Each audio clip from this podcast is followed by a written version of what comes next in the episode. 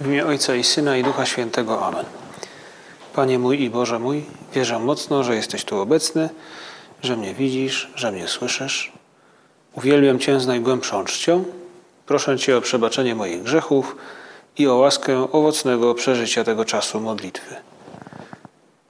Matko moja niepokalana, święty Józefie, Ojcze i Panie mój, Aniele stróżu mój, wstawcie się za mną.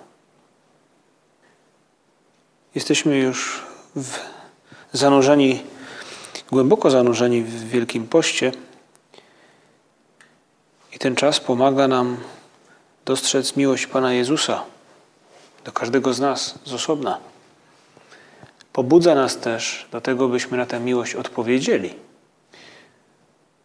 I w tym czasie modlitwy, w tych chwilach naszego rozważania przed Przenajświętszym Sakramentem, niech każdy z nas postara się odpowiedzieć sobie na to pytanie, jak mogę Panu Jezusowi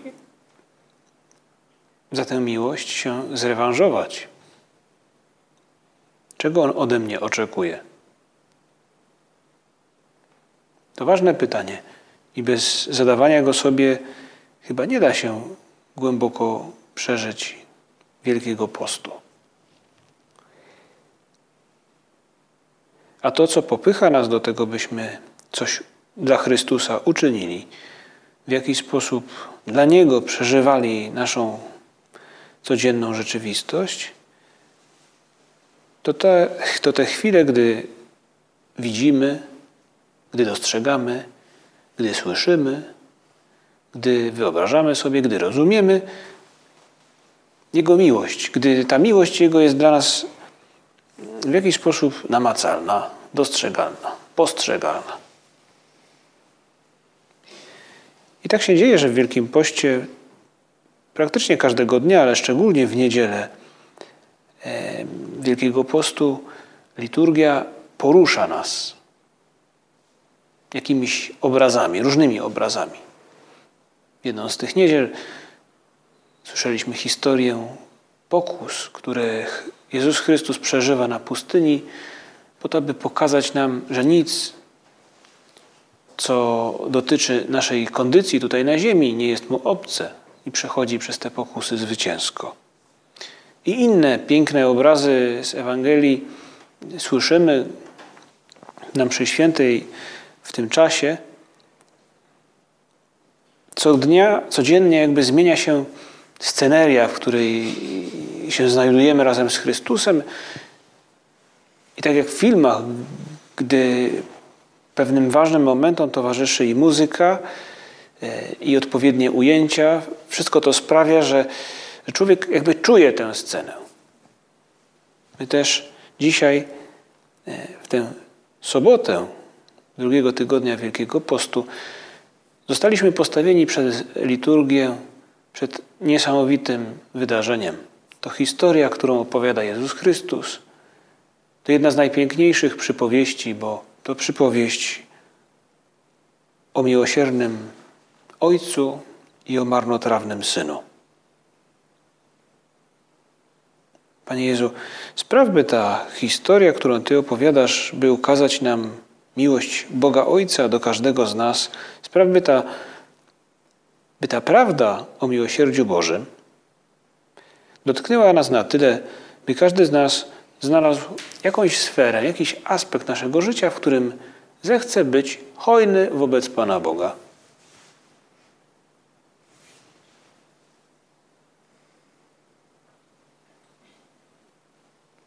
Ta historia o synu marnotrawnym to jest historia,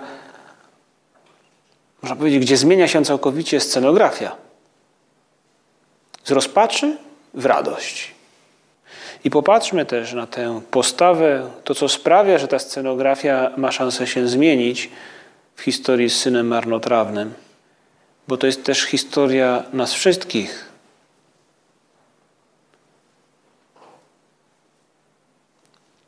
Ta historia pomaga nam zobaczyć prawdziwe oblicze Ojca. Właśnie tak nam bardzo potrzebne, by nas zmotywować do pełnego miłości działania dla Boga, dla innych ludzi, ale tak, żebyśmy w chwilach, które są trudne, e, jakby odetchnęli. Co nam daje wytchnienie, kiedy się męczymy?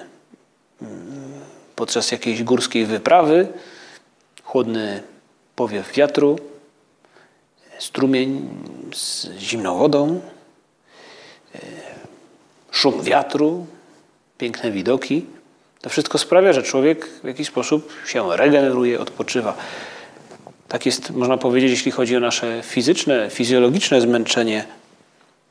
A w kwestii naszego zdrowia duchowego, kondycji duchowej, to co daje wytchnienie, to dostrzeżenie, że nie jestem sam wobec tego wszystkiego, co mnie przerasta, że Bóg jest obok mnie.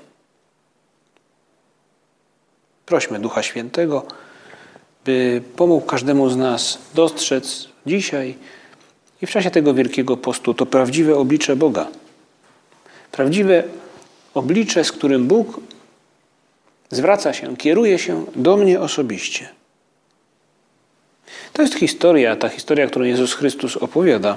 To jest historia Ojca, który czeka, który został zraniony, który czeka, który przebacza i który dalej kocha.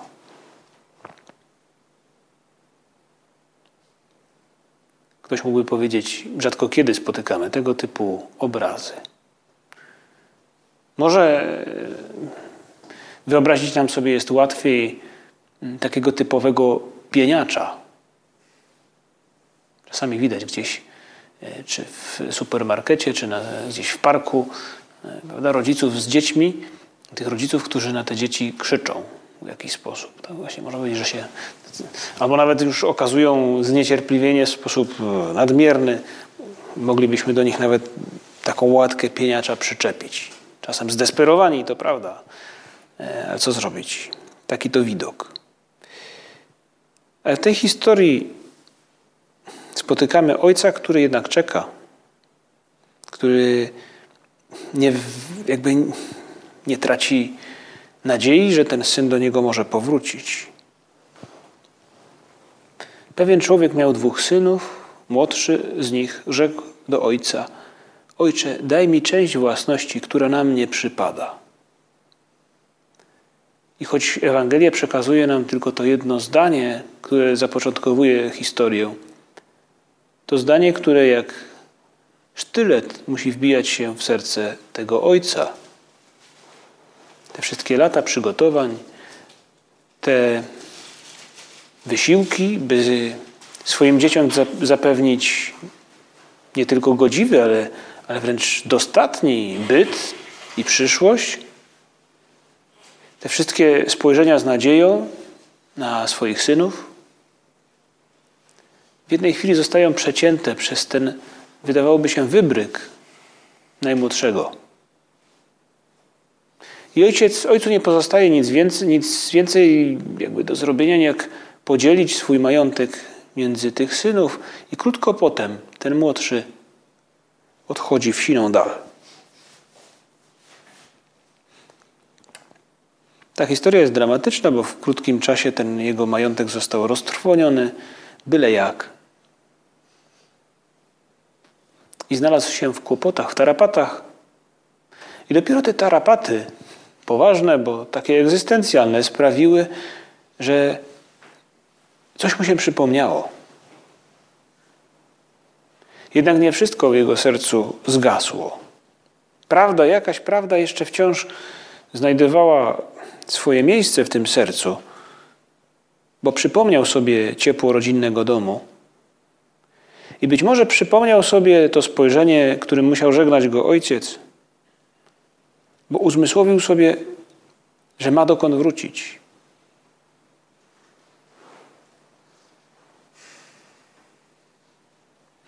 I gdy nie miał już co jeść, mówi do siebie w takich nawet dosyć twardych słowach, że przecież w domu jego ojca to nawet słudzy mają co jeść, a on tutaj z głodu ginie.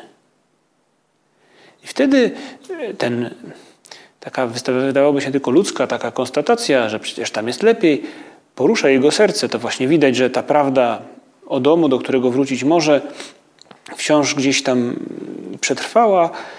Ta prawda popycha go do żalu i do szczerości. Do tego, by przed sobą samym, a później, jak wiemy, przed Ojcem, wyznać: Ojcze, zgrzeszyłem przeciw niebu i względem Ciebie. Już nie jestem godzien nazywać się Twoim synem, uczyń mnie choćby jednym z Twoich najemników. Tak sobie pomyślał, tak postanowił, zabrał się więc i poszedł do swojego ojca. I to są chyba najpiękniejsze zdania w Ewangelii, w tych przynajmniej przypowieściach, które opowiadają historię o ojcu, który wciąż czeka. A gdy był jeszcze daleko, ujrzał go jego ojciec. Ujrzał i wzruszył się głęboko, wybiegł naprzeciw niego, rzucił mu się na szyję i ucałował go. I syn nawet nie śmie marzyć o tym, by znowu być synem, a ojciec nawet myśleć się nie odważa o tym, by syn mógł stać się sługą. To dlatego na niego czekał, to dlatego rzuca mu się na szyję, to dlatego wyprawia ucztę, której później ten starszy brat nie rozumie. Bo on nie jest ojcem. On jest bratem starszym, który w dodatku zgorzkniale patrzył na to, co wyprawia jego młodszy brat, być może nawet z zazdrością.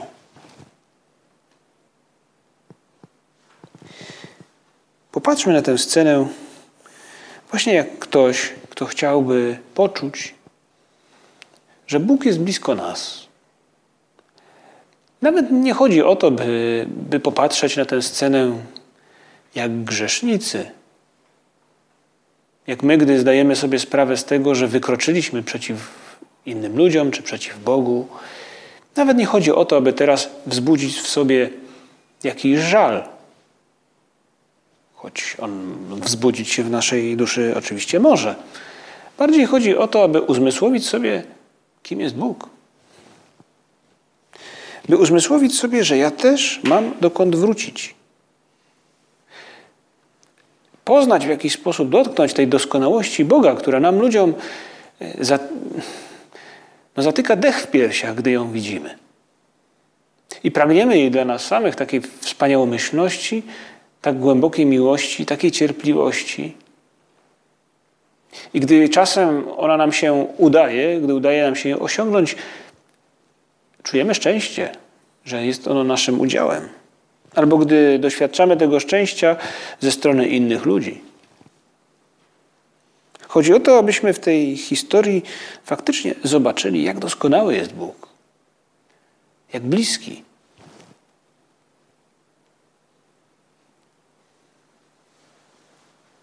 Jest obraz Rembrandta, Powrót syna marnotrawnego, który przedstawia właśnie taką scenę ojca, który obejmuje syna, który płacząc przypada mu do nóg.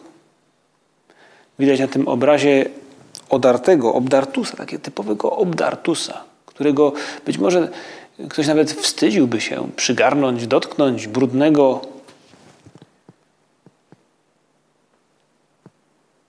podarte sandały na jego stopach.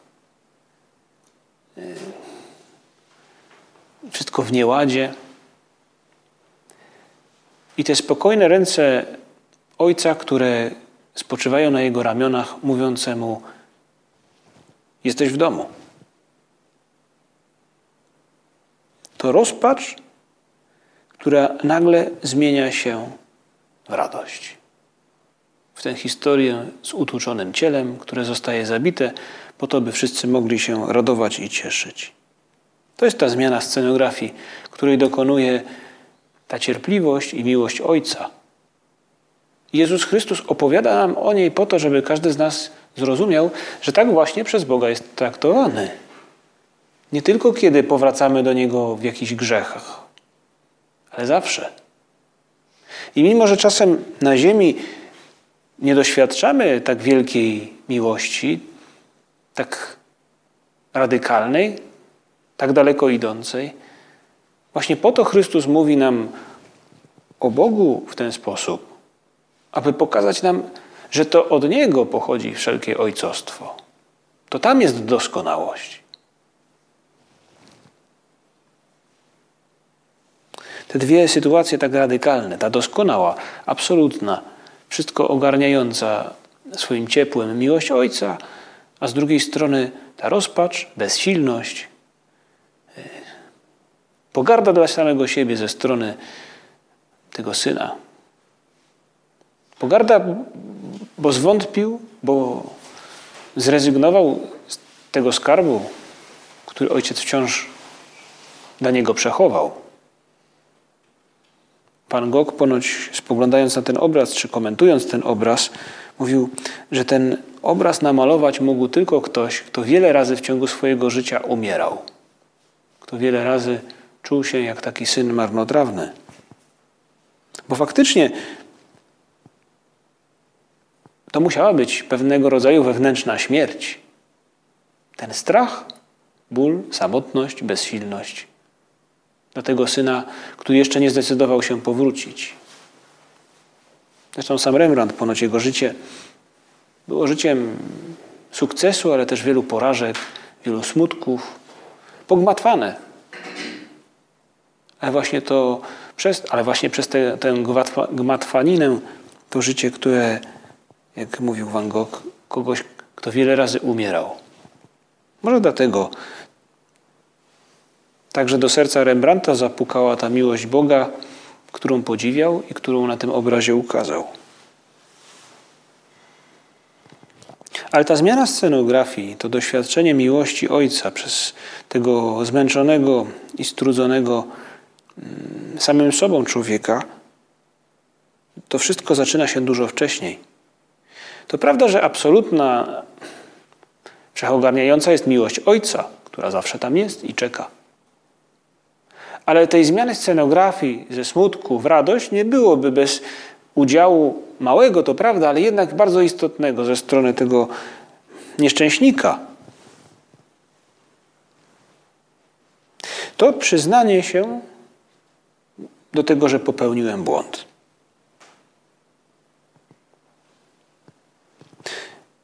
żeby zmieniła się scenografia. On sam musi dostrzec, że ojciec go kocha. Dlatego tak istotne jest, są te chwile, które teraz tutaj przeżywamy, bo przecież o to właśnie chodzi w, naszym duszy, w naszej duszy, byśmy i my dostrzegli miłość Ojca. Aby zmiana scenografii nastąpiła, musi dokonać się także w każdym z nas, tak jak w tym synu marnotrawnym, uznanie tej miłości i akceptacji także samego siebie.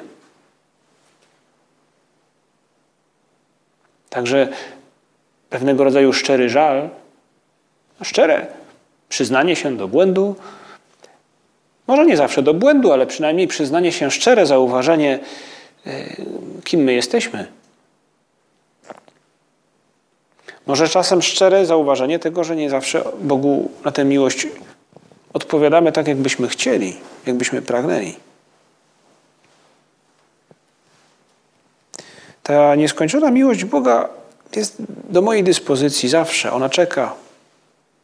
O ile ją uznam, o ile tak jak ten syn, młodszy z synów, szczerze ją dostrzegę, i o ile w pewien sposób poruszony nią zadecyduję, co czynić dalej.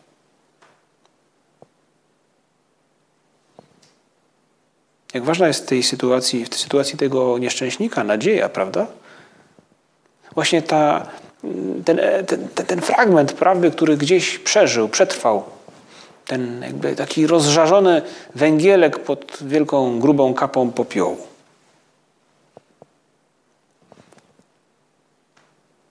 Bez tej, bez tej szczerości czekało go zgorzknienie. Miotanie się dalej po omacku. I życie tak, o, tak naprawdę obok tej najpoważniejszej, najgłębszej, najważniejszej prawdy w jego życiu. Że ma dom, do którego może wrócić. Że ma ojca, który, no, który wciąż wygląda, który go, na niego czeka, który żyje dla Niego. Bez tego byłby nieszczęśliwym marzycielem, którego marzenia zawiodły. Bez tego walczyłby z upiorami, ale sam. A dzięki tej szczerości pewna rzeczywistość, która można powiedzieć, że piecze, bo szczerość piecze. Piecze, ale jednocześnie zale pozwala zaleczyć ranę. Ta rzeczywistość, która piecze, przynosi mu radość. Tylko wtedy ta wielka miłość Boża jest w stanie zmienić scenografię ze smutku, pogardy wobec samego siebie, w radość z tego, że jestem kimś kochanym przez takiego ojca. Pomyślmy, jak bardzo musi Bóg ufać każdemu z nas. Że czeka, mimo że czasem się od Niego odwracamy. Czasami może nam się wydawać, że no, może tak nam przyjść do głowy taka pokusa, że przecież Bóg e, mógłby się ukazać właśnie wtedy, wtedy, gdy wydaje nam się, że Go potrzebujemy najbardziej. A gdzie jesteś, Panie Boże? Czasem Go pytamy. Gdy mi trudno, gdy przeciw czemuś się buntuję, dlaczego tak jest? Przecież ja tego nie wybrałem. Właśnie wtedy odżyć może w każdym z nas to szczere uznanie Boga jako miłującego Ojca, który z niewiadomych dla nas przyczyn prosi nas o coś, co nas kosztuje. Papież Franciszek w liście inaugurującym rok świętego Józefa kilka miesięcy temu zwraca na to uwagę, jak właśnie święty Józef potrafi zaakceptować rzeczywistość, która czasem jest trudna, ufając Bogu, nie tracąc nadziei, nie tracąc do Boga zaufania. Mówi przypomina historię z Betlejem, bo mówi tak, czytając Ewangelię dzieciństwa, zastanawiamy się, dlaczego Bóg nie zadziałał bezpośrednio i wyraźnie. I mówi, ale Bóg interweniuje przez wydarzenia i ludzi. Józef jest człowiekiem, przez którego Bóg troszczy się o początki historii odkupienia.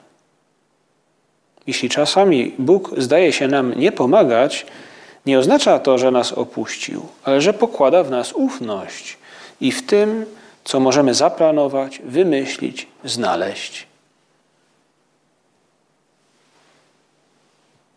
Pomóż nam, Panie Jezu, by w tych chwilach, które czasem właśnie są dla nas trudne, gdzie może się buntujemy przeciwko rzeczywistości, e, pomóż nam wtedy zmienić scenografię.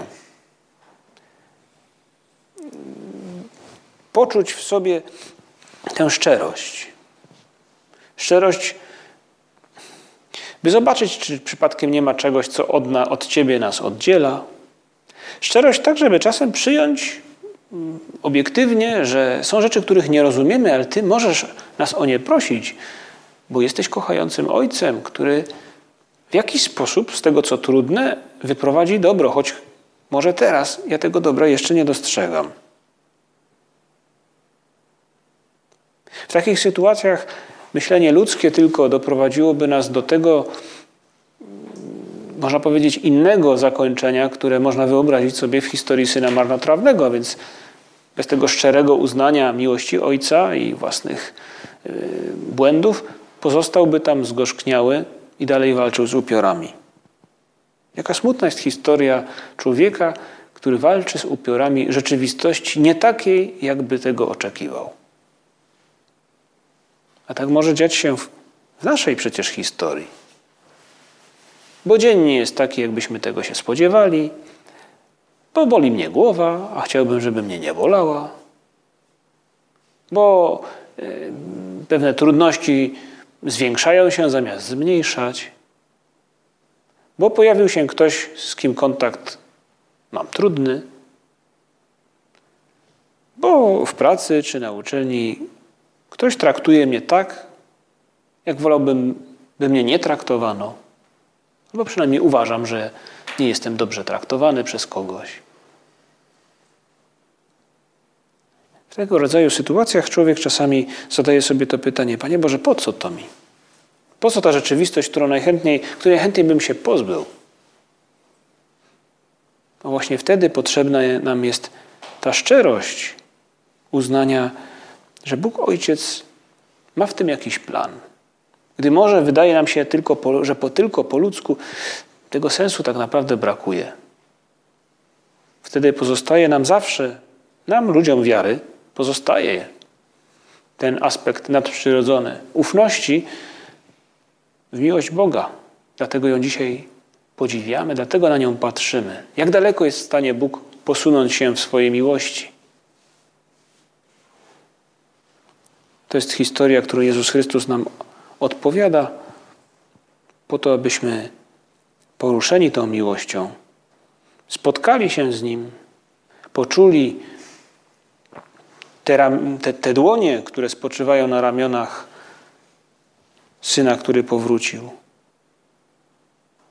Jak mówi Kaczmarski w, no, w jednej ze swoich pieśni czy piosenek, porusza także ten temat syna marnotrawnego. Mówi w pewnym momencie, kończy się panika. To, co było smutkiem, rozpaczą, nagle zamienia się w radość, w jasność. Tak będzie też w naszej historii, jeżeli będziemy potrafili przeżywać to, co trudne w naszym życiu, z zaufaniem do Boga, który jest naszym Ojcem. Pomóż nam, Matko Nasza, tak zwracamy się na koniec do Maryi. Pomóż nam, Matko Nasza, e, odkryć to prawdziwe oblicze Boga Ojca. Twój Syn nam dzisiaj w tym pomaga, ukazując tę wspaniałą przypowieść. Wspomagaj w naszej duszy tę świadomość synostwa Bożego. Pomóż nam przeżywać naszą codzienność. Pomóż nam razem z Twoim Synem zmieniać scenografię każdego naszego dnia, po to byśmy nie byli ludźmi zgorzkniałymi, ale ludźmi, którzy radośnie, choć czasem w trudnościach, przeżywają swoje życie. Dzięki Ci składam, Boże mój, za dobre postanowienia, uczucia i natchnienia, którymi obdarzyłeś mnie podczas tych rozważań. Proszę Cię o pomoc w ich urzeczywistnieniu. Matko moja niepokalana, święty Józefie, Ojcze i Panie mój, Aniele stróżu mój, wstawcie się za mną.